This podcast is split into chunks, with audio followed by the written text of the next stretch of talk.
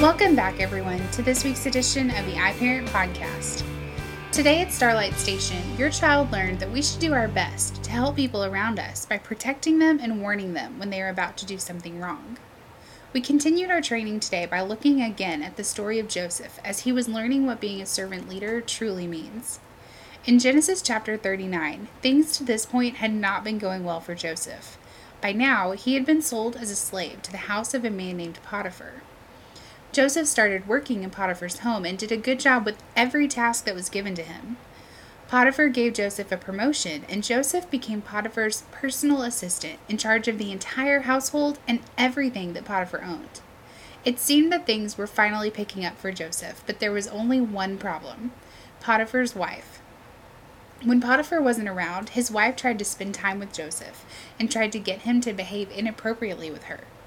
Joseph knew that what she was asking him to do was a sin against God and it would hurt Potiphar deeply.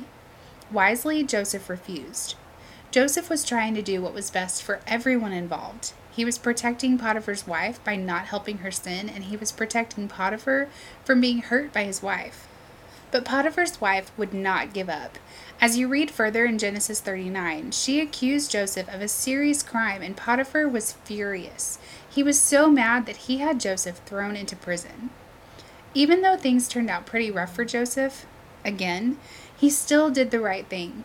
He was acting like a servant leader should by trying to protect other people from making bad choices. That's our main point for today. Servant leaders protect others. Our Bible verse for today comes from Proverbs chapter 12, verse 26, and it says, The godly give good advice to their friends, the wicked lead them astray. When we try to talk others out of doing something wrong, they don't always listen. Sometimes they even get angry with us. But being a servant leader and being a true friend means that sometimes we say what people need to hear and not just what they want to hear. This week, help your child keep that in mind as they continue learning how to be a servant leader. That's all for this week at Starlight Station. We'll be back next week as we continue to learn about the life of Joseph. Until then, happy parenting. Know that we are praying for you and cheering you on.